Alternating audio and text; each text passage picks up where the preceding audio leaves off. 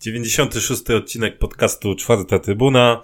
Wracamy po lekkim chorobowym. Jest kolega Maciej. Cześć. Jest kolega Grzegorz. Cześć. I jestem ja, Krzysiu. Witamy Was bardzo serdecznie. Chciałoby się powiedzieć po tym tragicznym okresie, ale ostatnimi dni to musimy powiedzieć, że tragikomicznym okresie. Natomiast zanim o komedii, to trochę o dramacie. Po meczu wygranym meczu ze Stalą Mielec pewnie mieliśmy lekkie nadzieje, niektórzy mieli, inni nie, lekkie nadzieje, że w meczu z Legią i następnie w meczu z Jagiellonią uda nam się zdobyć jakieś punkty, a przynajmniej dobrze zaprezentować. Niestety oba mecze skończyły się naszą porażką. Zajmujemy drugie miejsce od końca w ligowej tabeli, mając 25 punktów w 24 meczach. 20. Tak, bo to nie 20, tylko 20. 5 punktów w 24 meczach. No i, że tak powiem, optymizmu w nas niezbyt dużo.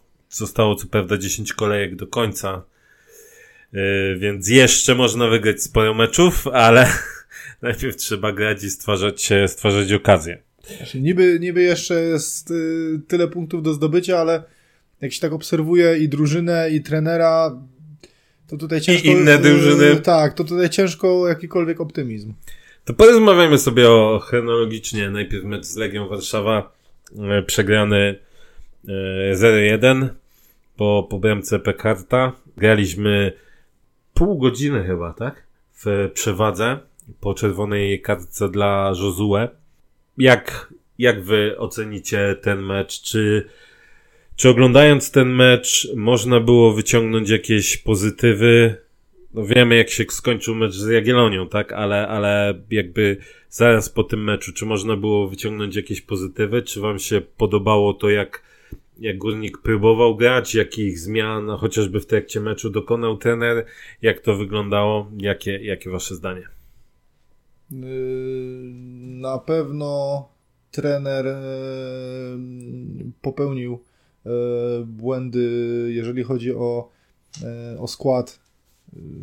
Zresztą mogliśmy to zobaczyć po przerwie, po wejściu Paczeko i szansach dla Legii, gdy na boisku był Wrchowiec, który udowodnił, że no nie nadaje się na tą chwilę. Nie powinien być na tym boisku. Tak, na tą chwilę nie nadaje się, nie wiem, czy się jeszcze będzie nadawało, ale na tą chwilę no to nie jest zawodnik na pewno do gry.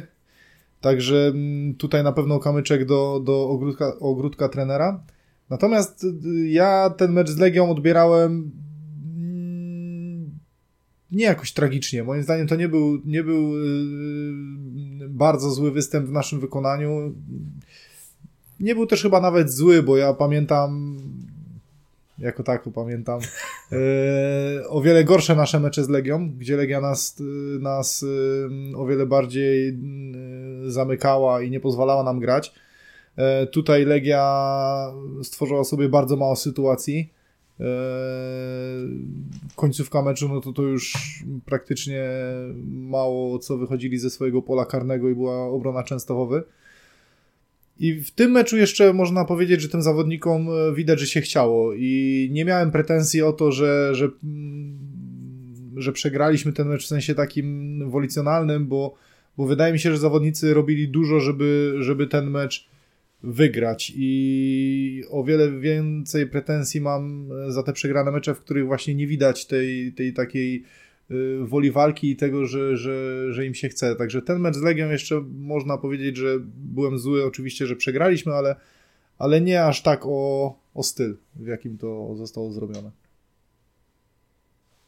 Ten mecz trochę przypominał kuchnię Amaro, ale nie ze względu na jakość, a na wielkość porcji, to znaczy były momenty. Te momenty były bardzo krótkie, gdzie faktycznie można powiedzieć, że dało się znaleźć jakieś pozytywy. Tak naprawdę o przegranej wydaje mi się, że zdecydował bardziej indywidualne błędy niż jakaś kiepska gra, natomiast to, że przez pół godziny tak naprawdę graliśmy w przewadze, nie potrafiliśmy stworzyć takiej stuprocentowej sytuacji, takiej klarownej sytuacji, no to podlega chyba największej krytyce. Ja nie miałem pretensji do zespołu za to spotkanie. Gdzieś było wiadomo, że jednak przyjeżdża drużyna, która w tej chwili bije się o mistrza Polski, jakkolwiek ona nie wygląda, to w lidze pokazuje, że jest skuteczna i nawet jak gra przez większość meczu Piach, to gdzieś te punkty łapie. Ciułaj jest druga w tabeli, więc było wiadomo, że ten mecz będzie bardzo, bardzo trudny. Ja mam głównie pretensje tak naprawdę nie tylko do tego, że trener wystawił Wrchowca, ale do na przykład takich zawodników jak Mwondo, który dla mnie zachował się porównywalnie z Jędrzejczykiem czy innym burakiem w tej lidze. Ja nie chcę oglądać takich zawodników w Górniku i uważam, że oczywiście na murawie często występuje gdzieś ten trash talk i tak dalej. Różne są sytuacje, ale nie akceptuję tego, co wyrabiał Mwondo na murawie. Widać, że część zawodników ma coś takiego, że chyba za bardzo trochę chce i wydaje mi się, że więcej szkody sobie tym robią niż daje to pożytku. Tu przykład choćby Podolskiego, który tak naprawdę później cofał się po każdą piłkę, gdzieś chciał mieć za każdym razem tą piłkę przy nodze, a z tego nic nie wychodziło, z tego nic się nie rodziło i widać, że facetowi zależy, ale no chyba bardziej właśnie większa jest tym szkoda. To było też bardzo widoczne podczas meczu z Jagiellonią, o którym pewnie jeszcze będziemy dyskutować, więc ciężko było się jakoś mocno przyczepić do zespołu jako ogółu, natomiast indywidualnie myślę, że mogliśmy mieć dużo pretensji do wielu zawodników za ten mecz. No i szkoda, że faktycznie zadecydowała tak naprawdę indywidualne błędy o tym, że Legia tą bramkę strzeliła. Czy do wielu zawodników mogliśmy mieć indywidualnie pretensje, to pewnie zawsze jest kwestia dyskusyjna, bo to zależy jak sobie gdzie sobie postawimy jakąś tam poprzeczkę, tak? Dla mnie, tak jak często pisałem, czy wręcz się sprzeczałem z niektórymi osobami na Twitterze, dla mnie ważne w tym meczu miało być to, czy my będziemy widzieć jakikolwiek postęp w grze, tak? Bo na czymś musisz bazować, jeśli chcesz wierzyć w to, że się utrzymasz, albo chcesz podjąć decyzję dotyczącą trenera, no to musisz widzieć, czy ten zespół jest w stanie uzyskiwać jakiś postęp, no bo wiadomo, że bez postępu trudno nie mieć takie łód szczęścia, żeby wygrywać mecze, tak? Oczywiście postęp też ci tego nie zagwarantuje, ale na pewno jest to większa szansa, że ty będziesz w stanie trwale, nazwijmy, mógł osiągać jakieś dobre wyniki, małe sukcesy w tych ostatnich meczach i walce o utrzymanie. I wydawało mi się po Legii, że ja ten postęp widziałem. Wiem, że część osób oczywiście tam kontestowała trochę i śmiała się z tej na przykład organizacji gry. Natomiast no, wydaje mi się, że nie do końca, czy inaczej, jak ogląda się mecz na stadionie, gdzie w grę wchodzą w emocje, jeszcze jesteś albo nastawiony pozytywnie, albo negatywnie do czegoś, to jednak dużo ci umyka z meczu. Albo podpity po prostu. Albo podpity, na przykład, tak. To dużo ci z meczu ucieka. Ja sobie obejrzałem jeszcze raz mecz z Legią, no i bazując na tym, co zrobił, co zadziało się tak naprawdę w tym meczu. Legia miała, jeśli sobie spojrzymy przez pierwszą połowę, to Legia miała tak naprawdę dwie, można powiedzieć, konkretne sytuacje. Jedna z konkretnych sytuacji to była ta, po której strzelili bramkę, gdzie najpierw czy był faul, czy nie, różnie można to rozstrzygać. Ale ja nie mówię, wiesz co, ja zwracałem na co innego uwagę. Nie czy on mu czysto wygarnął piłkę, bo mu wygarnął czysto, ale wcześniej wydaje mi się, że był kontakt z kolanem. I, znaczy, natomiast, inaczej. Ale to jest... Okej, ja patrzę tylko na to, jak oglądałem powtórki, moim zdaniem nie, no, moim natomiast zdaniem wiesz, to nie był faul. Jakby zostawmy to, czy było, czy nie. W tej całej akcji później Janicki mógł się zachować lepiej, tak. A przede wszystkim Emil mógł się zachować lepiej, bo Emil strasznie stracił z radaru Pekarta. Bo czy Daniel mógł też się zachować lepiej, czy nie, to znowu jest umowne. To znaczy, to było Emil... bardzo blisko, ale znowu ja też mam coś takiego, że fajnie, jak czasami bramkarz da coś dodatkowego. Tak, jakby to złapał, to też byłoby super, no bo to był jednak strzał praktycznie w niego, ale z bliskiej odległości tak, jakby ale, bramkarza ale jakby na ostatnim miejscu Emil, można tak? w to podłączyć. Tak. Strasznie stracił z radaru, tak. On w pewnym momencie w ogóle zrobił jakiś taki dziwny krok, gdzie nagle właśnie dzięki temu no, ale Rafał też, bo Rafał to strasznie dużo przestrzeni zostawił. Tak, jasne, ale wiesz, w takiej strefie boiska tam... już to... Jakby możesz tak asekuracyjnie. Zgoda, natomiast i tak jakby dla mnie głównym tutaj był błąd Emila, po czym miałeś taką sytuację, gdzie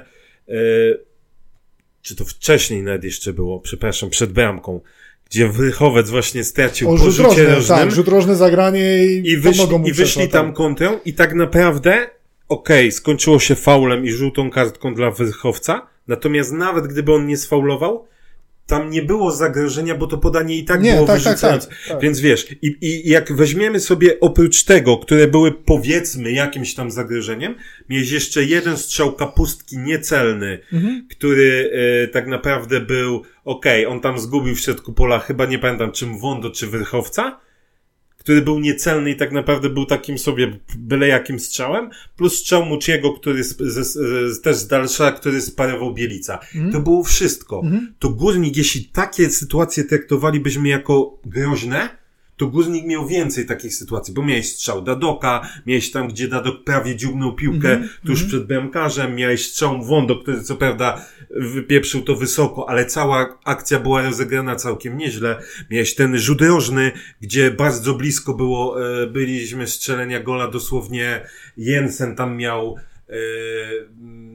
No, to była pierwsza połowa, nie wiem czy końcówka pierwszej połowy, chyba już po tym tak. Więc no. Jeśli liczymy takie sytuacje, to Górnik miał ich więcej. Więc ta cała taka jakby mowa o tym, że organizacja gry, na co sobie Legia pozwalała, no właśnie Legia nie za wiele. Dlatego właśnie to jest to, co ci powiedziałem. Zauważ, że były mecze z Legią, gdzie my naprawdę wychodziliśmy i to było widać bardzo dużą różnicę na korzyść Legii i było widać, że my nie dojechaliśmy na te spotkania. A tutaj Legia jako drużyna, która tak jak Grzesiu wspomniał, bije się jeszcze gdzieś tam o te najwyższe lokaty. No tak, to jest wicelider cały czas, nie? To naprawdę ona nie miała tutaj za dużo argumentów. Tak, wicelider, który ma obecnie 9 punktów straty bodajże do Rakowa i chyba 9 punktów przewagi nad tam Lechem czy coś. Więc wiesz... To jest drugi najlepszy zespół w Polsce. I po momentach ze Stalą Mielec ja się bałem, że ta Legia przyjedzie i jak złapie nas na tym takim mentalnym dołku, to kurna może być bardzo źle, tak? A tak naprawdę i to ja się nie zgadzam z narracją, że o Jezu, jaka ta Legia była słaba. Bo ta Legia oczywiście była słaba, natomiast uważam, że w dużej części ona nie była w stanie rozegrać tego przez, powiedzmy, to jak był zorganizowany Górnik, tak? Tylko problem cały z Górnikiem był taki, że później, zwłaszcza jeszcze po tej czerwonej kartce i to, co powiedział Grzesiek, no też nie podobało mi się zachowanie Mwondo, bo to już nie mogło się skończyć. To, że mam zastrzeżenia do Frankowskiego, że totalnie nie rozumiem narracji Legii, jakoby Frankowski ich skrzywdził, bo uważam, że Frankowski był aż zbyt pobłażliwy. Jeśli w 73 minucie Frankowski po raz pierwszy Chładunowi zwraca uwagę na grę na czas, a kartkę daje mu w 90 chyba drugiej minucie, po tym jak on kilkanaście razy, tak. A to akurat zwróciliśmy na to uwagę i sami liczyliśmy, tak. Tam było i to nie było, 12 sekund, że on miał właśnie piłki, nie? To 6, nawet, 7, tak, 8, tak. Tylko gość miał po 12 sekund, za każdym razem 10-12 sekund. Jozue powinien wylecieć tak naprawdę po wybiciu piłki, po wykopnięciu piłki po bramce już w pierwszej połowie, bo on w pierwszej połowie już powinien mieć jedną żółtą kartkę według tych nowych wytycznych za latanie do sędziego. Pekart w 47 minucie, że tak powiem, obracając się, z liścia zdzielił Jensena.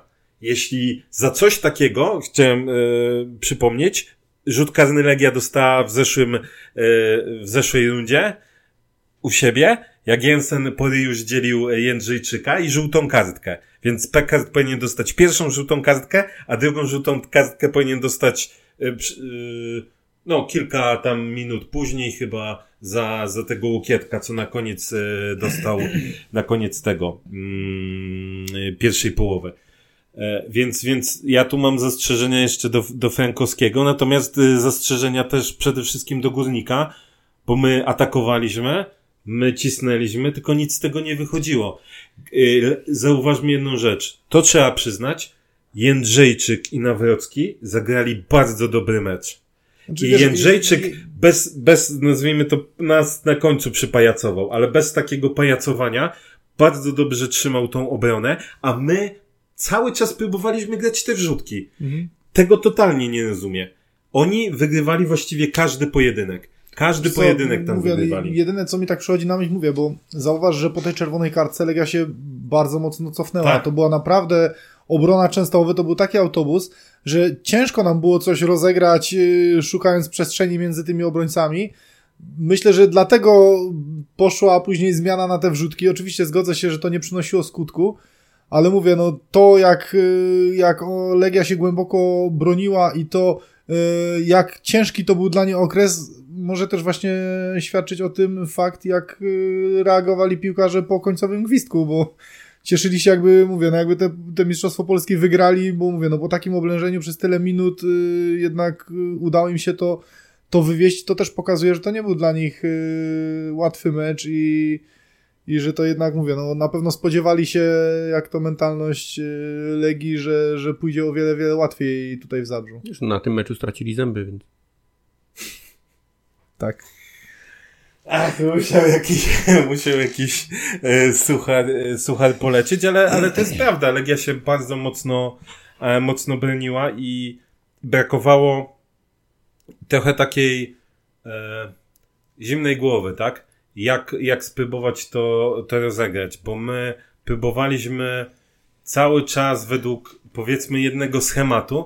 Jak próbujesz i powiedzmy w trakcie gry widzisz, że tak lekko, ich nadwyrężasz i tak dalej, to możesz mieć wrażenie, że okej, za którymś razem to się nie uda. Natomiast my za każdym razem mieliśmy wrażenie, że to jest zmarnowana wrzutka. Mhm. Że tam nie ma nic, że nagle ktoś zdąży ostro na piłkę albo w ostatniej chwili Legia wybije. Nie.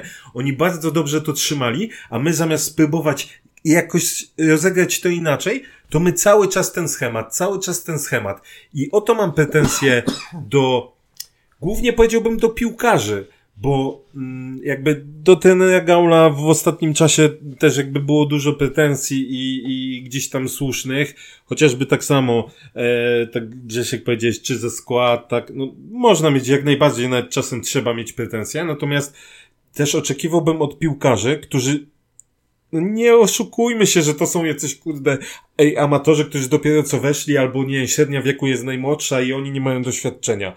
To są już, zostawmy, powiedzmy, Poldiego, który jakie doświadczenie ma, to wszyscy wiemy, ale tam masz gości, którzy, nie wiem, jak Janża, czy kto inny, po kilka lat w lidze są. To nie są, jakieś byle jacy piłkarze, więc oczekujesz, że jednak trochę tego myślenia na boisku będziesz miał. Akurat Janża to jest kiepski przykład myślenia. Mimo wszystko to jest kapitan. Jedna z czołowych postaci Górnika, która ma bardzo duży wkład w zdobywane bramki. Gdybyśmy mieli lewego obrońcę, powinien siedzieć już dawno na ławce. Nie będę z tym polemizował, bo nie ma z czym, natomiast chodzi o pewne fakty, tak, To jeśli, gościu, ty widzisz, że ci pewne rzeczy nie wychodzą, że te wrzutki ci nie wychodzą, sam na siebie się frustrujesz, spróbuj jednak, a jeszcze masz opaskę na ramieniu, to spróbuj to zagrać inaczej, tak? I tu powinniśmy mieć też, i kibice powinni mieć też jakby słuszne pretensje do piłkarzy, bo jakby możesz być najlepszym albo najgorszym trenerem, możesz różne rzeczy robić, ale na samym końcu jest piłkarz i nie wierzę w to, żeby jakikolwiek trener mu mówił ty, ale zrób tą wrzutkę tak, żeby nie przeszła pierwszego obrońcy, nie? Taki jest plan taktyczny na mecz, nie? Ja już to też zwracam na to uwagę jakiś czas temu, że my w ostatnich spotkaniach nasze wrzutki i nasze ostatnie podania są po prostu tragiczne, bo nawet jeżeli my już nie korzystamy z wrzutek i próbujemy dostać się gdzieś boczną strefą pod pole karne, już wyjdzie nam jakaś klepka, coś zagramy fajnie i już jest moment, w którym trzeba wystawić patelnię praktycznie zawodnikowi. To nie wiem, czy zauważyliście, my wszystkie piły później gramy na pałę. Wszystko jest takie, jak już jesteśmy w tej bocznej strefie, że trzeba gdzieś spojrzeć, podnieść głowę i zagrać celnie, to my robimy sru, a może się od kogoś odbije, może ktoś wstawi nogę, a może od obrońców drużyny przeciwnej się odbije. My ostatnie podania mamy dosyć tragiczne. Wrzutki tak samo. Zagrożenie po stałych fragmentach gry? To było 1 na 2 spotkania praktycznie. To, co mówiłeś w meczu z Legią, sytuacja Jensena, gdzie nie zdążył dostawić nogi. Ale tak, to ja nie pamiętam, żeby była taka beznadzieja, jeżeli chodzi o stałe fragmenty, bo to jest to, co też nieraz wspominaliśmy. Może nam nie iść, możemy mieć dołek i ta gra może nie wyglądać najlepiej, ale zawsze są stałe fragmenty, którymi możesz wygrać mecz. Bo mówię, jak utrzymasz tą organizację, o której ty mówisz na przykład z tyłu i z przodu ci nie idzie, ale zawsze masz parę tych stałych fragmentów, na które możesz liczyć i mówię, no nie raz tak drużyny wygrywały, a my nie mamy na co liczyć, bo mówię, wrzutki z gry tragiczne, zagrania właśnie z bocznej strefy tragiczne, stałe fragmenty gry tragiczne, my nie tworzymy żadnego zagrożenia, nic.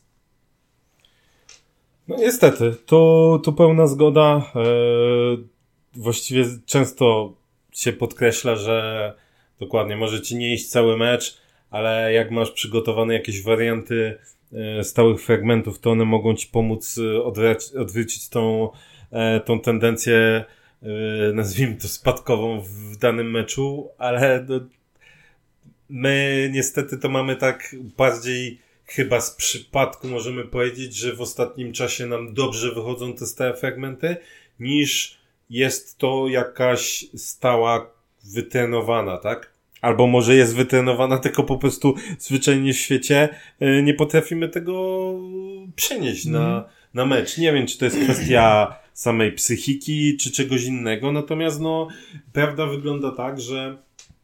Zresztą może coś mamy nawet opracowane, bo widziałem, że przecież w ostatnim meczu właśnie z Legią był jakiś X pokazywany wiesz, przed wykonaniem stałego fragmentu, ale później z tego mamy kontrę dla Legii i piłka nie przechodzi pierwszego zawodnika w murze, także wiesz, ty możesz opracować nie wiadomo co, ale jak ty nawet nie potrafisz dorzucić tej piłki w to miejsce, w które masz, no to... A co jest najgorsze, że jeśli sobie spojrzymy na takie głupie indywidualne błędy, to w tej rundzie błędów z naszego stałego fragmentu to mieliśmy chyba 3 babole, tak?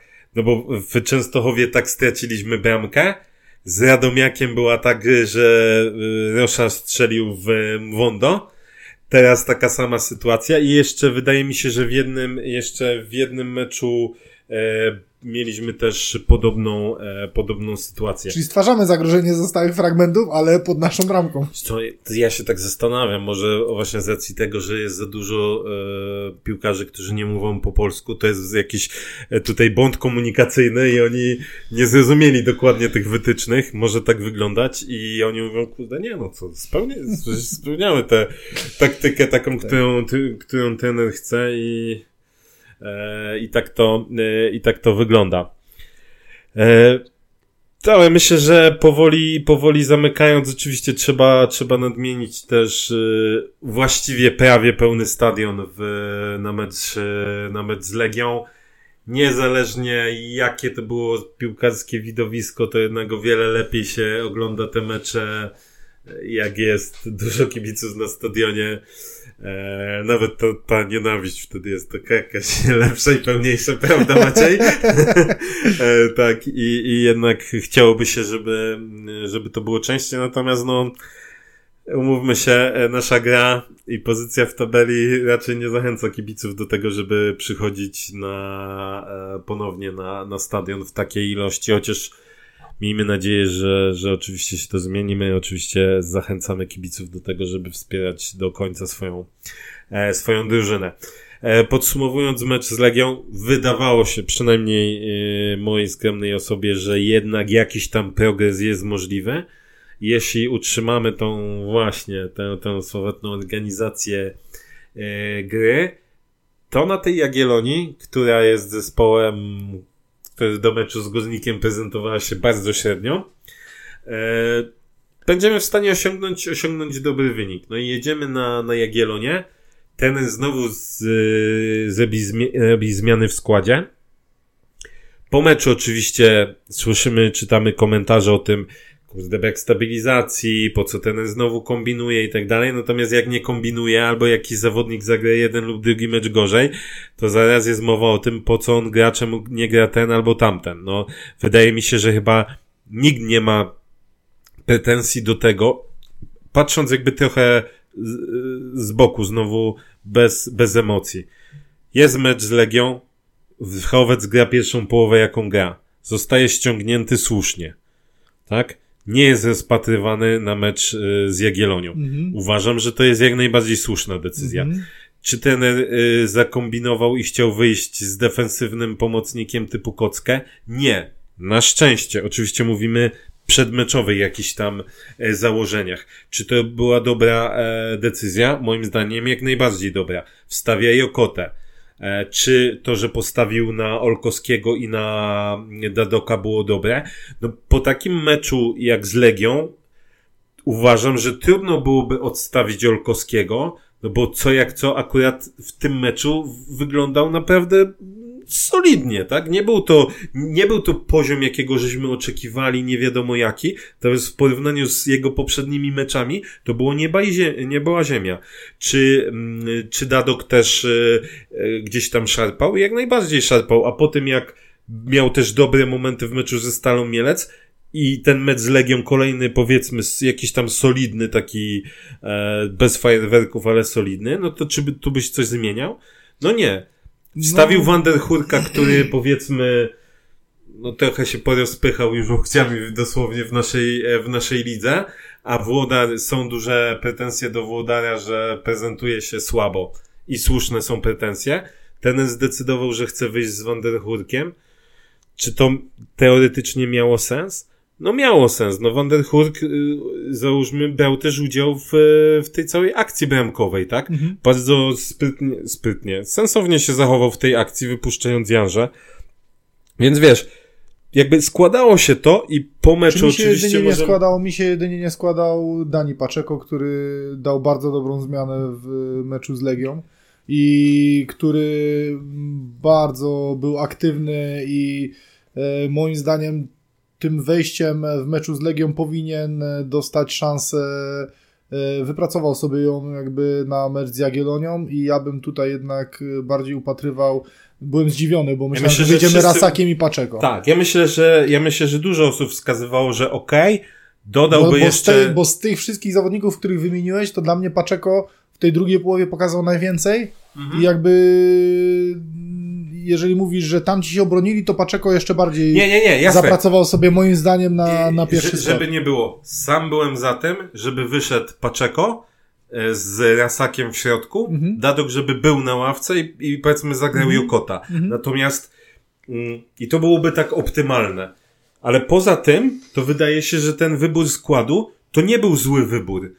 I ten poszukał, wydawało się, właściwego rozwiązania. Tak? I w pewnym momencie zaczęło to wyglądać, żeby nie było. To nie było tak, że Górnik grał fantastyczny mecz. Tak? Górnik grał przeciętny mecz, ale też nie wydawało się, żeby Jagiellonia była jakimkolwiek zagrożeniem. Umówmy się. Bramka pada Poldiego, za chwilę zachowujemy się jak totalni amatorzy, jest remis i zaczyna się znowu Górnik taki, który...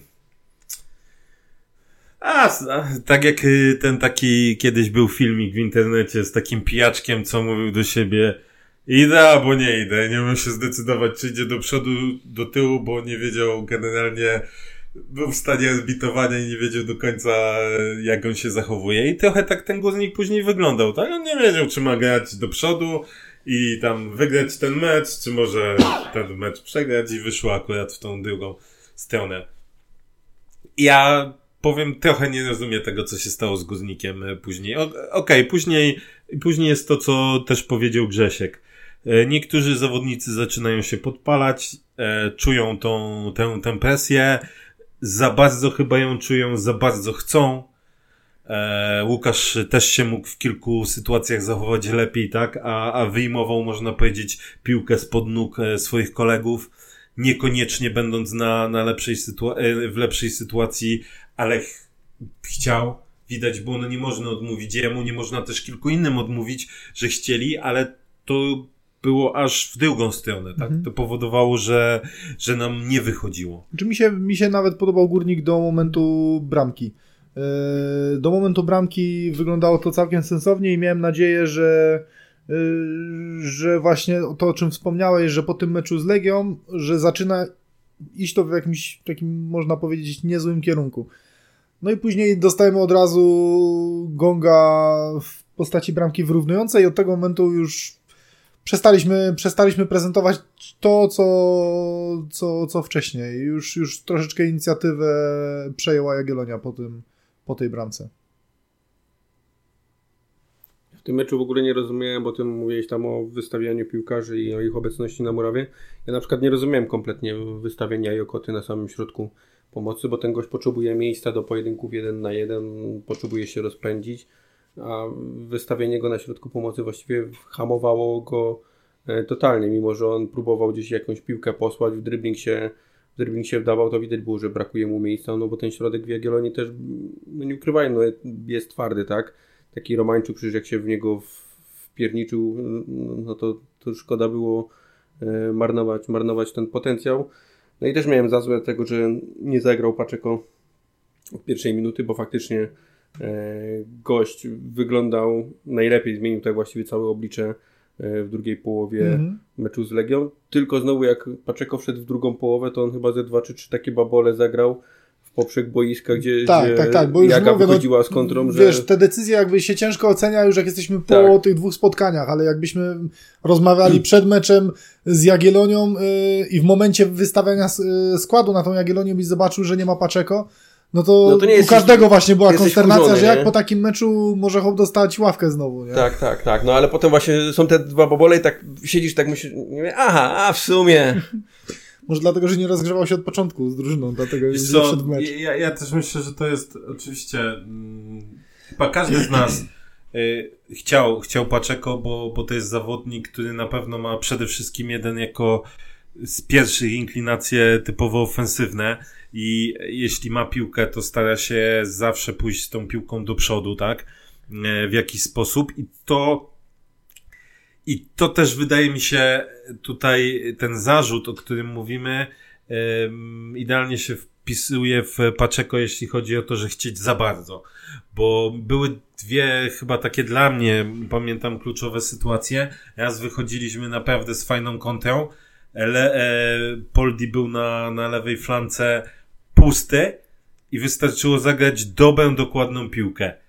Kto jak kto, ale Paczeko to jest pierwszy zawodnik poza Poldim, który sam do siebie nie mógł podawać, żeby taką piłkę zagrać. A zagrał na przecięcie, tak, że zawodnik przeciął.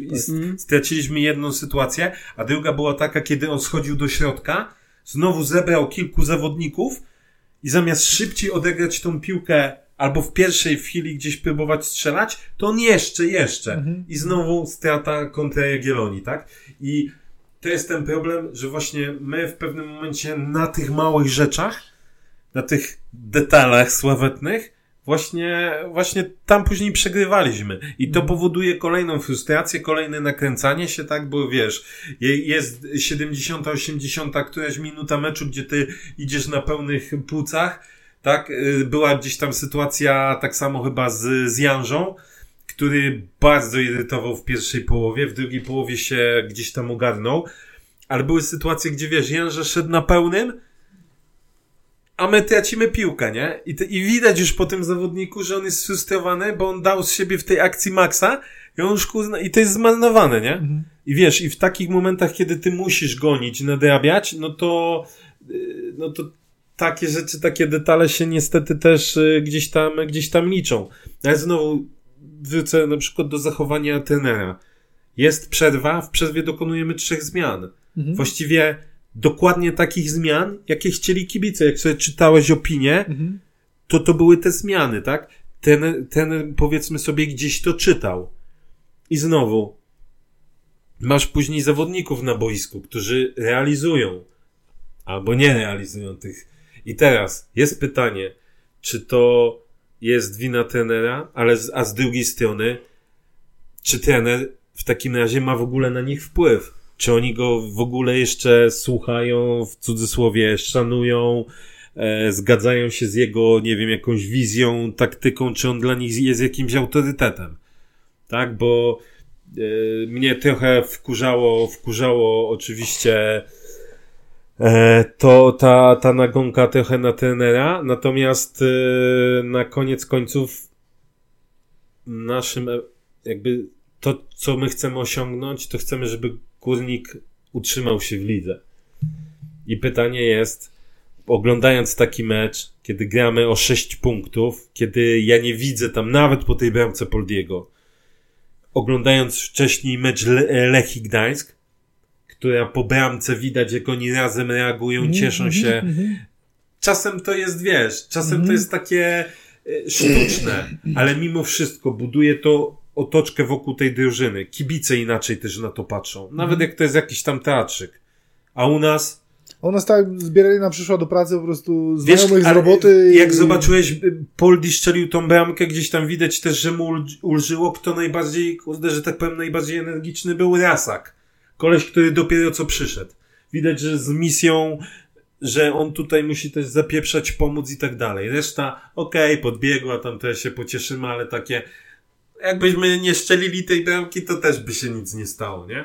Więc ta mowa ciała tych naszych piłkarzy jest wkurzająca, nie? Jakby abstrahując od tego, że finalnie odpowiada za to trener i on jest rozliczany, on dobiera sobie tych zawodników, to no wkurza mnie to i pamiętam przy trenerze Broszu też to powtarzałem. Panowie piłkarze, wy nie gracie dla trenera. Jakikolwiek on tym nie byłby trener. Wy reprezentujecie Górnik Zabrze. I w dupie mam wasze fochy. Czy wam się podoba ten trener? Czy wam się inny trener podoba? Czy on, nie wiem, źle mówi po polsku albo źle mówi po angielsku? Wy gracie dla Górnika. To nie wy powinniście w jakiś sposób, jeśli nie chcecie pracować z tym trenerem, nie wy go powinniście zwalniać. Dlatego też później widzisz taką frustrację kibiców na chociażby właśnie tych mediach społecznościowych, że bo z tą drużyną się ciężko w tym momencie utożsamiać, bo nieraz powtarzaliśmy, że nawet właśnie jak mecz przegrasz, ale widać po tych zawodnikach kolektyw, walkę, że im się chce po prostu namiastka tego, co było z Legią. Tak, to dokładnie. No to mówię, no wychodzisz z tego stadionu i mówisz, okej, trudno, no taka jest piłka, przegraliśmy. Byliśmy dzisiaj, tak, ale gorsi, ale nie masz mieć pretensji do zawodników. Ale dokładnie, nie masz pretensji do zawodników, a później masz właśnie taki meczek z Jagiellonią, jak patrzysz na to i czy ja tu widzę walkę utrzymać? Ciężko się utożsamiać z takim zespołem, bo to jest, mówię, to wygląda właśnie jak zbieranina znajomych z pracy, którzy przyszli, mają zagrać po prostu i mówię, czy wygramy, czy przegramy, no to okej, będzie kolejny mecz i nic się nie dzieje, nie? Także to też odczuwam tą mowę ciała właśnie in minus w drużynie i też to obserwuję właśnie wśród kibiców. Wiesz, ile razy możemy coś takiego obserwować? No okej, może ten Gaul to jest nieudany eksperyment, tak? Miał być projekt, nie wyszło. Może nie udźwignął, może nie ma pomysłu, jak z tego wyjść. Okej, ja tak samo, że tak powiem, przyznałem się do błędu, pokajałem się trochę publicznie. Może tak jest. I jakby tutaj nie chcę zakłamywać rzeczywistości. Natomiast ja nie mam odczucia, żeby ci piłkarze po prostu walczyli na 100 czy nawet 110%, ale ta 110 to nie ma co liczyć. Tylko na 100%, żeby walczyli, tak? I mówię, no już padały w tym podcaście takie słowa, no kurde, ile razy my będziemy jeszcze musieli przychodzić coś takiego, że jeden pan piłkarz z drugim panem piłkarzem, bo na przykład on teraz nie gra, on się obrazi, a jak on już jest na tym boisku, to albo zagra, albo nie. No kurwa. My też jako organizacja, teraz niestety bliżej Stali Mielec, ale jako organizacja też musimy sobie, że tak powiem, wyrobić jakąś pozytywną renomę i sorry, jak takich zawodników mamy, to przede wszystkim inaczej. Tacy zawodnicy nie powinni do nas trafiać. Mhm. To jest też, myślę, że na to przyjdzie czas i o tym też sobie kiedyś pogadamy, bo to powinniśmy, sorry, ale rozliczyć też te osoby, które odpowiadały za transfery tych zawodników. Typu Kamber, typu Mariosza. Tak samo jak kiedyś przyszedł Sanogo, jak przyszedł ten, jak mu było, ten Macedończyk. Toszewski, przepraszam, bo już zapomniałem, tak? Kurna, no przychodzą goście, płacimy za nich jakieś setki albo dziesiątki tysięcy euro. No i dwa też... A później nie mamy pieniędzy. Dwa też powtarzający się schemat, że któryś trener, który mówi otwarcie, że potrzebujemy wzmocnień, my zakłamujemy rzeczywistość, że przecież jest super i ta kadra jest rewelacyjna i trener gada głupoty, po czym dupa nam się pali i po czym jednak da się sprowadzić tych zawodników, nawet właśnie nie sprzedając nikogo i nagle wszystko się da, tylko że później mówię, no jakość tych zawodników nie ma nic wspólnego z tym scoutingiem, o którym się mówi, o tej sieci, o tym aspekcie charakterologicznym to już nawet nie ma co wspominać. Także... Tak, dzisiaj generalnie... To jest później też przykre, że to jest, mówię, że to jest kolejny trener, bo i taka sytuacja właśnie była za trenera Brosza i taka sama sytuacja była za trenera Urbana i teraz powtarza się to kolejny raz u trenera Gaula. Tak, i to jest jakby przechodząc trochę do sytuacji... Myślę bieżącej, okej, no czy możemy sobie jeszcze o meczu z Jagiellonią coś więcej powiedzieć? Czy ten karny Jagiellonii się należał? Okej, był kontakt, tak? Ale później oglądasz następnego dnia mecz ŁKS Stal Rzeszów, gdzie jest analogiczna sytuacja i nie ma karnego i oglądają to na warze i sędzia nie jest wezwany nawet do waru.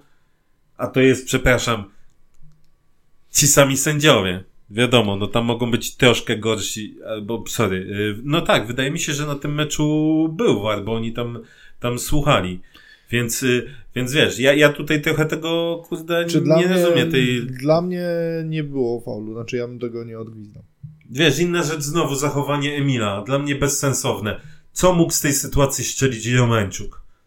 Jakie tam mogło być zagrożenie? Znaczy to już nawet było tak, można powiedzieć, że to nie miało wpływu nawet na to uderzenie, bo to już było, mówię, chwilę no, ale, po... Tak, ale wiesz, chodzi o to cała ta sytuacja, no jakie to tam było zagrożenie. To nie było tak, że on mógł nagle stąd strzelić kurna prosto w okno. Nie. On, wiesz, no on się tak... Więc...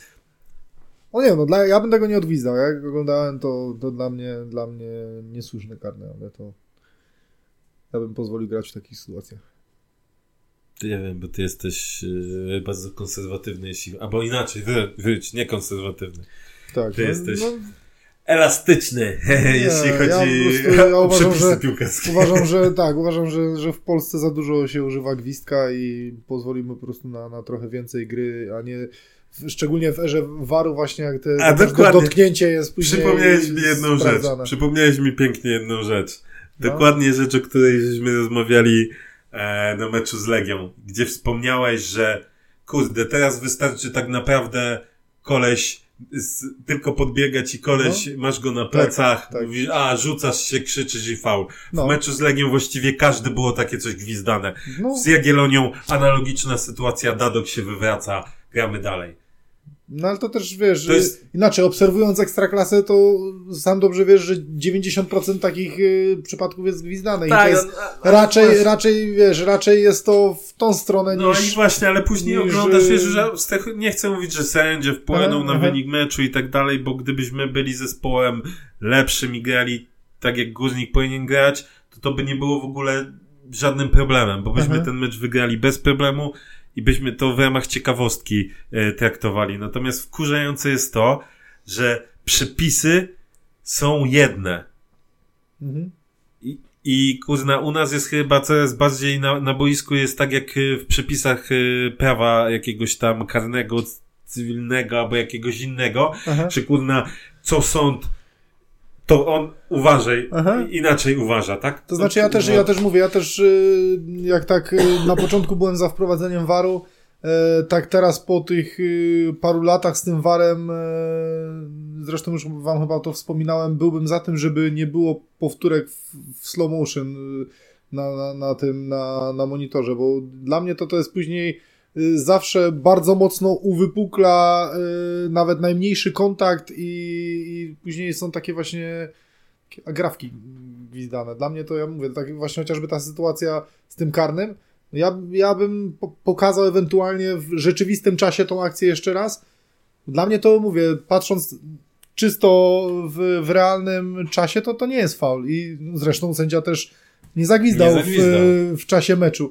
I później, mówię, przez te właśnie powtórki, różne ujęcia w spowolnieniu, to wszystko wygląda właśnie tak, że to wszystko wzrasta do nie wiadomo jakiego faulu. Dlatego ja bym zrezygnował na pewno z tych powtórek w zwolnionym tempie. Tylko realny czas, tak, realny obraz, tak jak było, spojrzeć, jak uzna, że okej, błąd, faul, dobra, ale później, wiesz, też jest coś takiego jak taka boiskowa czutka, tak jak widzisz, no zresztą właśnie chociażby to, że w wielu przypadkach ci sędziowie nie gwizdają za pierwszym razem tych fauli. Grzegorz, na twoje zdanie karny powinien być czy nie? Dla mnie dyskusja o sędziowaniu w Polsce w Ekstraklasie jest co najmniej uwłaczająca i Cieszy nie będzie miał w tym udział. Wydaje mi się, że nie ma sensu dyskutować na temat decyzji sędziów. To jest trochę tak jak mówisz, co sąd, to inaczej i też nie ma co ukrywać, że sędziowie również w Polsce, ale wydaje mi się, że na całym świecie mają swoje sympatie i antypatie i nie są, jakkolwiek by to nazwać, obiektywnie, o ile można być. A nie był Raczkowski przypadkiem na warze? Bo mi się wydaje, że Raczkowski był na warze, a to jakoś dziwnym trafem, tak samo jak Legia ma problem podobno, znaczy Legia ma ze wszystkimi problem, no ale ma problem z Frankowskim, to dziwnym trafem, jak są jakieś śmierdzące bąki, za przeproszeniem, to zawsze gdzieś się tam pan Raczkowski kręci obok, bo wydaje mi się, że to on był na warze. Jeśli się mylę, to oczywiście przepraszam. Chyba mecz z Jagiellonią możemy przejdźmy do tego najciekawszego. Tak. Dzisiaj mecz, czy dzisiaj. Po meczu z Jagiellonią, no nie czynimy się, było gdzieś tam nerwowo. Kibice oczekiwali głowy jasnych i zdecydowanych decyzji ze strony zarządu i władz klubu dotyczących trenera Gaula. No nie czynimy się, oczekiwali kibice tego, że trener Gaul zostanie zdymisjonowany. Dodatkowo w magazynie Liga Plus Ekstra w niedzielę po, nazwijmy to na koniec kolejki, pojawiło się łączenie z naszym dyrektorem sportowym Łukaszem Milikiem, który został, nazwijmy to, przyłapany na lotnisku. No i z tych rozmów jasno mogło wynikać, że był w tematach biznesowych, czyli na pewno było grany jakiś temat związany z zatrudnieniem nowego szkoleniowca. I oczywiście to można powiedzieć wręcz było oczekiwane, tak? Do tego nie można mieć żadnych uwag, że po takim meczu i gdzieś tam wydaje mi się chęciach ze strony klubu, żeby pożegnać się jednak z trenerem Gaulem, bo raczej nie widać, żeby to szło w kierunku, gdzie można ten trend odwrócić. To takie decyzje czy działania, gdzieś tam szukanie tego nowego szkoleniowca jak najbardziej właściwe i tego, co oczekiwali kibice, tak? Natomiast przychodzi poniedziałek, zapowiedziane jest spotkanie w klubie. Chyba rada nadzorcza, nie wiem, czy było to wprost powiedziane, no ale rozmowy, nazwijmy to, na najwyższym szczeblu. No jest sobie ten poniedziałek. Przychodzi czas treningu. Trening się odbywa, ale ten trening z, że tak powiem, doniosłymi wróbelki, tak, duszyczki takie, które gdzieś tam latały wokół, że ten trening to był trochę taki, przypominał trening chyba ten, który miał ten Urban po tym, jak dowiedział się, że jest zwolniony, tak. Czyli część zawodników coś robiła, część siedziała, chyba w ogóle 16 zawodników tylko było na treningu, jakaś tam w końcu zrobili jakąś tam gierkę wewnętrzną. No, jednostka treningowa została jakby zmarnowana. Kibice oczekiwali na coś, że się ma wydarzyć. Potem gruchnęła w pewnym momencie informacja podana przez Rafała Musioła, że trener Gaul już nie będzie trenerem. Później Antek jeszcze, którego pozdrawiamy również ze swoich źródeł, gdzieś tam dostał informację, że to jest prawda i trener nie będzie trenerem. Ja gdzieś w międzyczasie się dowiaduję, że informacje, które gdzieś tam były przekazywane, to tak średnio podobno miały miejsce, więc zamieszanie. Za chwilę informacje pan Rafał się prostuje, że jednak będzie trenerem Gaul dalej, ale jakieś ultimatum podobno ma dostać. Że musi być przekonywujące. Przekonywujące zwycięstwo, tak. Później na wieczór dyrektor sportowy Milik jest w Meczykach.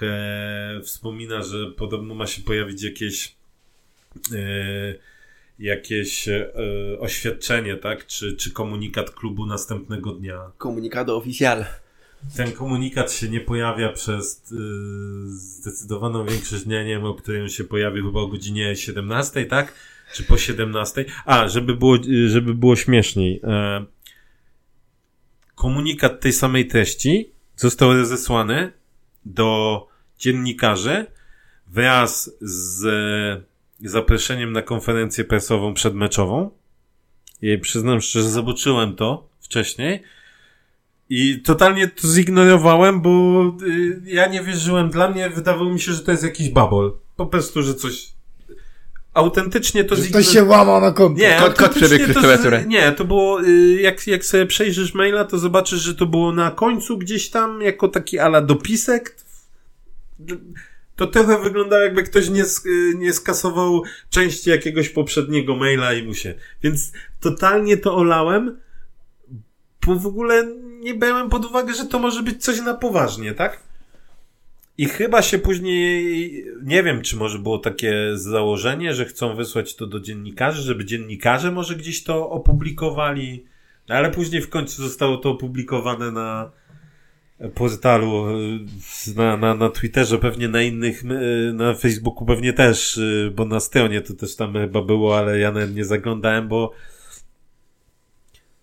ja nie wierzyłem w to, co widzę.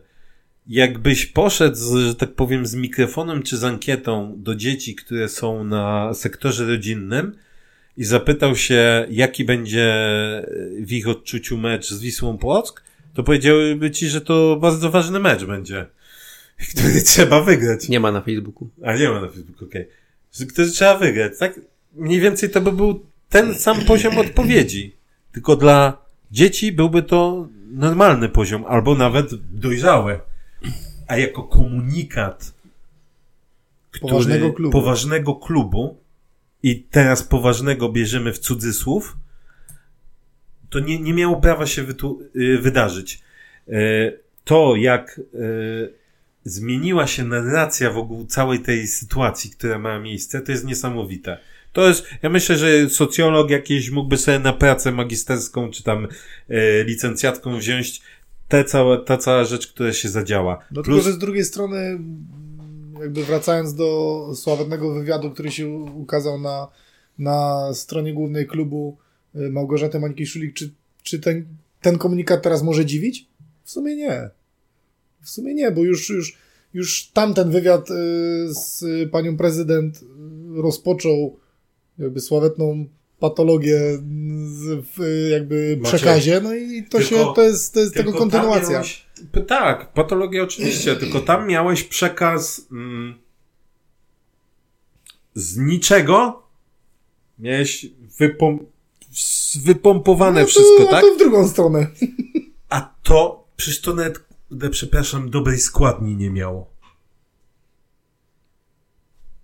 Ja myślę, że jakbyśmy dali to jakiejś polonistce, to ona by za samą tam na składnię i tak dalej, nie wiem, 3+ może dała. Nie mówimy o merytoryce. Przecież słynny konglomerat, ja nie wiem, co jest lepsze. Tam to było pięknie napisane, nie niosło ze sobą właściwie żadnej treści, ale było pięknie napisane, skomponowane, trafiło do kanonu, że tak powiem, słownika zabrzeńskiego. A to? Znaczy też trafi do kanonu bankowo, tak, nie? Natomiast to... Nie, no, to jest gniot. Umówmy się, nawet Sikor by to lepiej napisał. Tak. No, nie. Dałoby się to jeszcze bardziej zmienić. Natomiast... To jest gniot. To jest gniot. To nie miało prawa na żadnej stronie, żadnym koncie się pojawić. Tak uważam, że za dużo czasu na to poświęciliśmy. Nie, ja też. Ja się dzisiaj od razu mówię tutaj, dzisiaj się odpaliłem na Twitterze. Przepraszam wszystkich, że musieli czytać moje wypociny, ale się odpaliłem naprawdę, a po tym super oświadczeniu to się totalnie zagrzałem, ale to jest mój ostatni raz, kiedy ja się na ten temat wypowiadam, bo za dużo tego i... Można powiedzieć, nawet przed nagrywaniem, jak usiedliśmy właśnie, to stwierdziliśmy, że nie chce nam się na ten temat dyskutować, bo to jest tak... Dlaczego? Bo to jest tak płytkie i tak denerwujące i to już za dużo cennego czasu z życia nam wzięło i tu szkoda nawet, tak, mówię, marnować to, dalej tego czasu na takie moim zdaniem no, każdy to, co się wydarzyło jest w życiu, nie? Taką kwintesencją tego, co się dzieje i takim typowym opisem właściciela, rady nadzorczej czy zarządu komunikat w takiej formie i o takiej treści, ponieważ on pokazuje pełną pogardę dla kibiców, jak ci ludzie gardzą sympatykami, kibicami Górnika, czy nawet tymi ludźmi, którzy interesują się w Polsce piłką, to tylko pokazuje, że ci ludzie mają wszystkich pozostałych dookoła za skończonych idiotów i kretynów i tak naprawdę cieszę się, że ten komunikat o tyle wypłynął i gdzieś to środowisko całe zaczęło to wyśmiewać, nie tylko kibiców zabrzańskich, ale kibiców gdzieś tam w całej Polsce, gdzie nawet inne kluby już zaczynają to parodiować i dziennikarze to podają, dlatego, że to tylko pokazuje tym osobom, temu tak, zarządowi, radzie nadzorczej czy właścicielowi, nie, to pokazuje, już... że oni się nie mylą, faktycznie są kretyni i idioci, ale są właśnie po drugiej stronie, to oni są tymi kretynami i idiotami, wypuszczając coś takiego. Znaczy ja serdecznie współczuję tak naprawdę w całej tej sytuacji trenerowi. Nie wiem, czy ktokolwiek ze słuchaczy, czy z was był w takiej sytuacji, że został poniżony przez pracodawcę. Ja na przykład w przyszłości do tego doświadczyłem. Nie jest to nic fajnego, to podkopuje właściwie całą pewność siebie jako człowieka. To też powoduje chęć odejścia, tylko że w przypadku na przykład takiego trenera to jest właściwie no, mało prawdopodobne, żeby on wziął, rzucił papierem, no bo pewnie ma w kontrakcie jakieś klauzule, jakieś kary czy inne tego typu historie, ale teraz weź sobie wyobraź takiego trenera, menadżera, nawet jak Gaul trochę mówiliśmy, że on ma być takim menadżerem trochę w stylu angielskim, to znaczy, że trening prowadzą trenerzy wokół, on to tak bardziej ustala skład, gdzieś tam odpowiada za motywację i tak dalej, to wyobraź sobie, gdy twój własny pracodawca tobą gardzi i podkopuje twój autorytet, że ty teraz masz jako szef, dyrektor, menadżer wyjść do swoich pracowników i powiedzieć im, musimy zrobić wynik, musimy się zebrać, musimy zrobić wynik, postarajcie się, dajcie z siebie więcej i tak dalej. No, takiego człowieka raczej nikt nie będzie już słuchał, nie będzie traktował poważnie i tak naprawdę no tutaj tylko wyrazy współczucia chyba do trenera, a co do tych ludzi, to mam nadzieję, że kiedyś, jak już się skończy historia Górnika, to że spotkamy ich na ulicy jako bezdomnych. Nic innego nie pozostaje. Ja dwie rzeczy właśnie. Pierwszą to odnośnie tej wypowiedzi twojej. Jeżeli już miałbym się doszukiwać jakichś plusów w tej sytuacji, to są właśnie takie, że jeżeli ktoś z kibiców, ktokolwiek miał jakiekolwiek wątpliwości, czy zmiana u nas w Górniku na tym poziomie właścicielskim zarządzania organizacji jest potrzebna, no to po tym wywiadzie, po tym komunikacie chyba nie ma już osoby, która będzie upierała się przy tym, że ten klub funkcjonuje dobrze i że tutaj nie jest potrzebna żadna zmiana.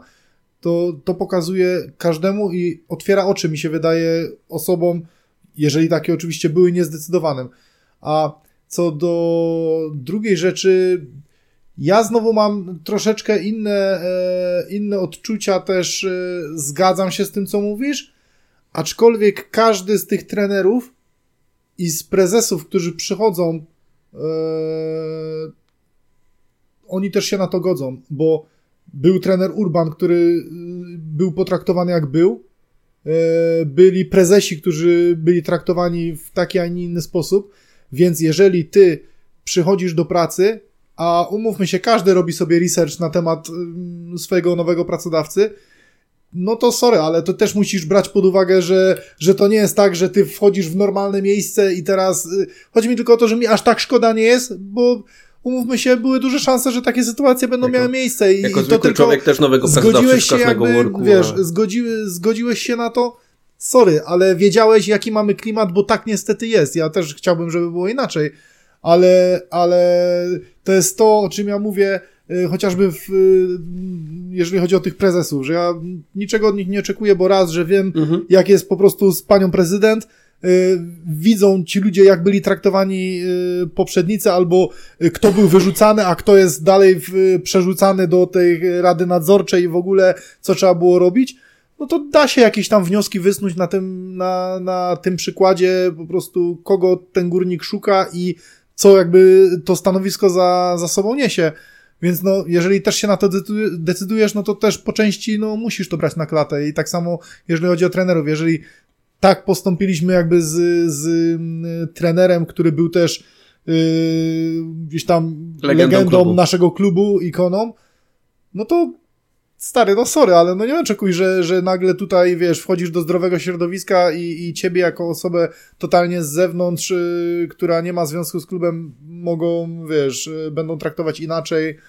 Dlatego tutaj jedynie tak, wiesz, mam takie uczucia, że wiem, o czym mówisz, zgadzam się z tym, tylko, że tak jak mówię, no tu jest troszeczkę patologiczne środowisko i musisz brać na to uwagę. To jest tak, jak chociażby teraz informacja, która wypłynęła z tym trenerem Grzelakiem, nie? Który chce iść do stabilnego klubu i widzisz, no nie idzie do takiego do klubu. Ja mam nadzieję, że nie znajdą nikogo, kto będzie chciał tu przyjść. Wiesz, bo widzisz, wziął sobie, zrobił research, zobaczył, jak to wygląda, zrobił sobie plusy i minusy, no i uznał, że to nie jest coś, czym on jest zainteresowany, nie? Są plusy ujemne i minusy. O, dokładnie. Tak, tylko wiesz co, ja jakby nie chcę już dłużej, za dużo o tym rozmawiać, bo tak jak mówię, dzisiaj wydaje mi się, że poświęciłem za dużo czasu temu i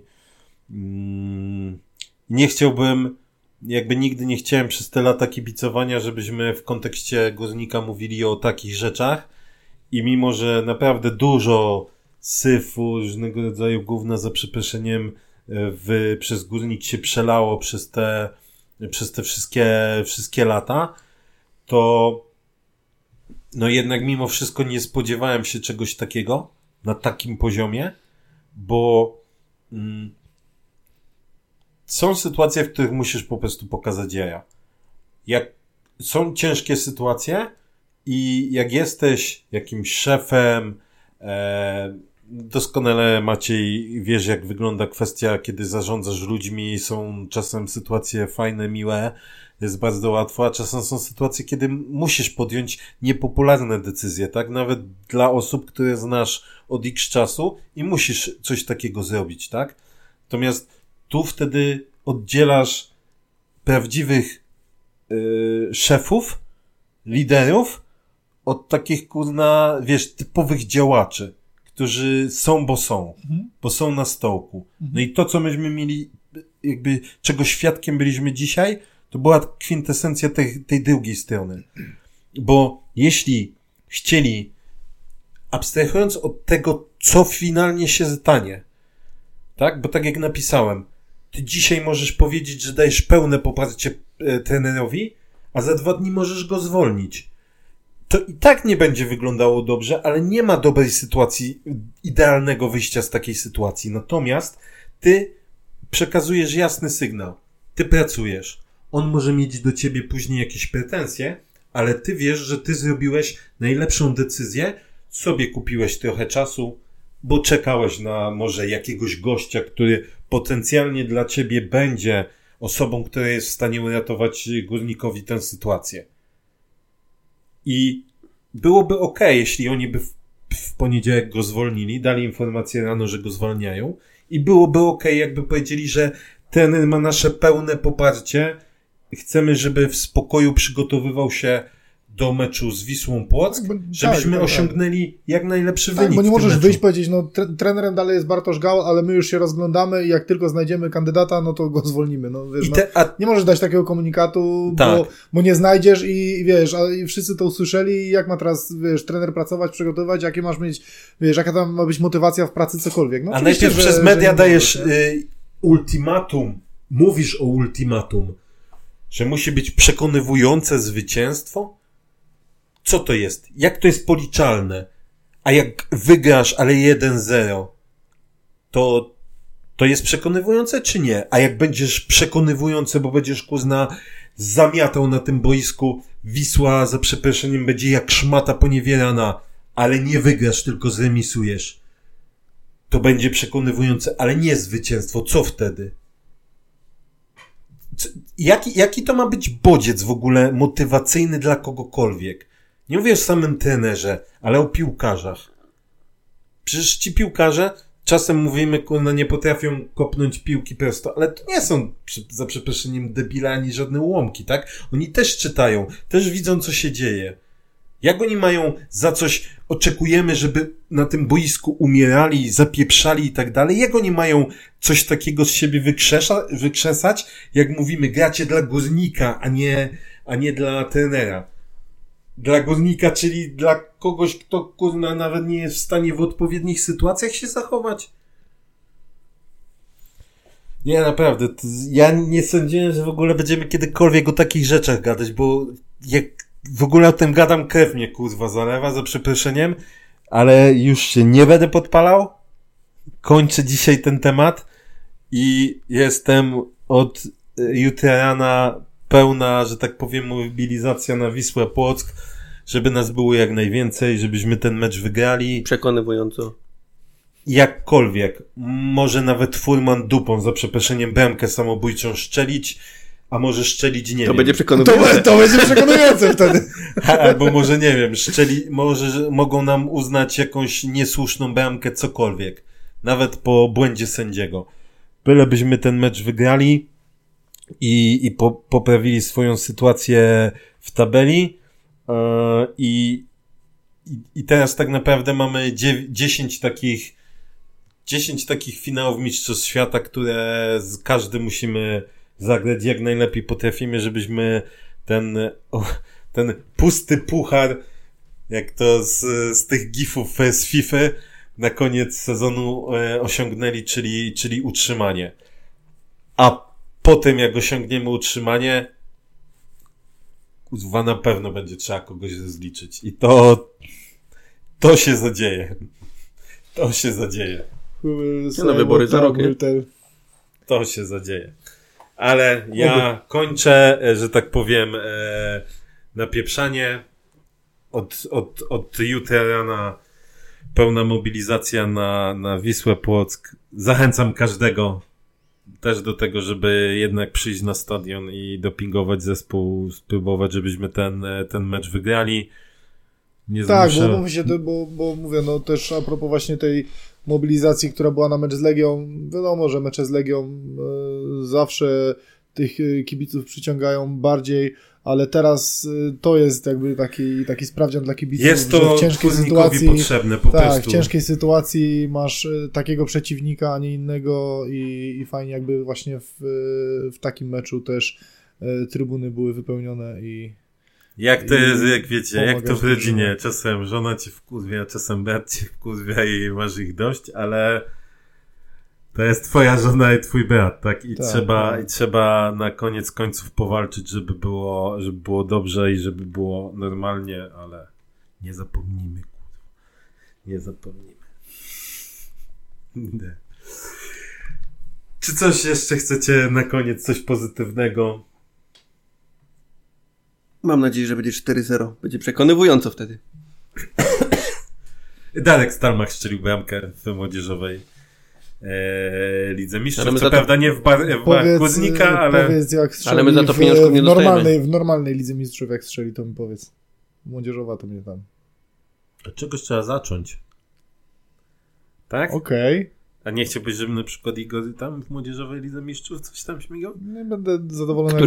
A góra dziwek, chyba późno. W tej normalnej Lidze Mistrzów wtedy będę usatysfakcjonowany, a młodzieżowe to tam... Słuchaj, kiedyś była reklama, krok po kroku, wypędę. Trzeba małymi... Ja też pamiętam, że Górnik kiedyś zdobył Mistrzostwo Polski Juniorów CLJ i nikogo tam nie ma. Chyba Rafał Kurzawa jedynie tylko gra w Ekstraklasie. 2 razy zdobyliśmy mistrzostwo. No, ale mówię o tym składzie właśnie, w którym grała Rafał Kurzawa i to jest wszystko. No, żeby także nie zapytać. To są, to wiesz, młodzieżowe rozgrywki później nie zawsze mają przełożenie na nie to, zawsze, co później z tymi zawodnikami. Czasem mają. Czasem tak. I chciałem pochwalić Macieja również za bluzę, w jakiej dzisiaj przyszedł z kolekcji GZ8 48 LP10. Bardzo tak. Ładna. W kolorze jakim? Ekri? Zepsutego majonezu. Herbata z mlekiem? Coś ten deseń. Pustynny. Pustynny, dobra. Kryptonim tak. Pustynna burza. Tak, więc nie wiem, czy to optymistyczny akcent, ale na pewno bardziej niż to, co się dzieje w klubie. Żegnamy się, zapraszamy na mecz w piątek o godzinie 18:00 na Arena Zabrze. Kupujcie bilety, wspierajcie Górnika. I tyle. Miejmy nadzieję, że będzie to zwycięstwo. Nie musi być przekonywujące, byleby było zwycięstwo i odbijemy się od tego wicedna. 4-0 letko. Także dzięki za dzisiaj. Dzięki bardzo. Nawet was nie namawiamy na kawy. Tylko odsłuchy niech będą. Na razie trzymajcie się. Cześć.